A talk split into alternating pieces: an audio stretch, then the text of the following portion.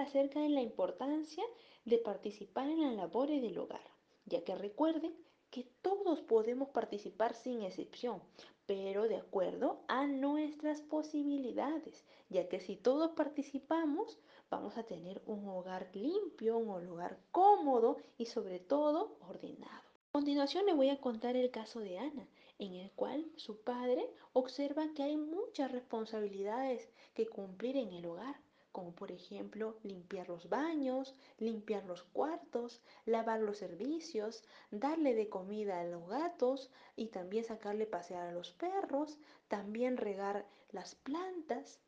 Pero en este hogar cada uno elige de acuerdo a sus posibilidades. Entonces, si cada uno de los miembros del hogar contribuye para poder tener una casa limpia, vamos a tener una buena convivencia familiar.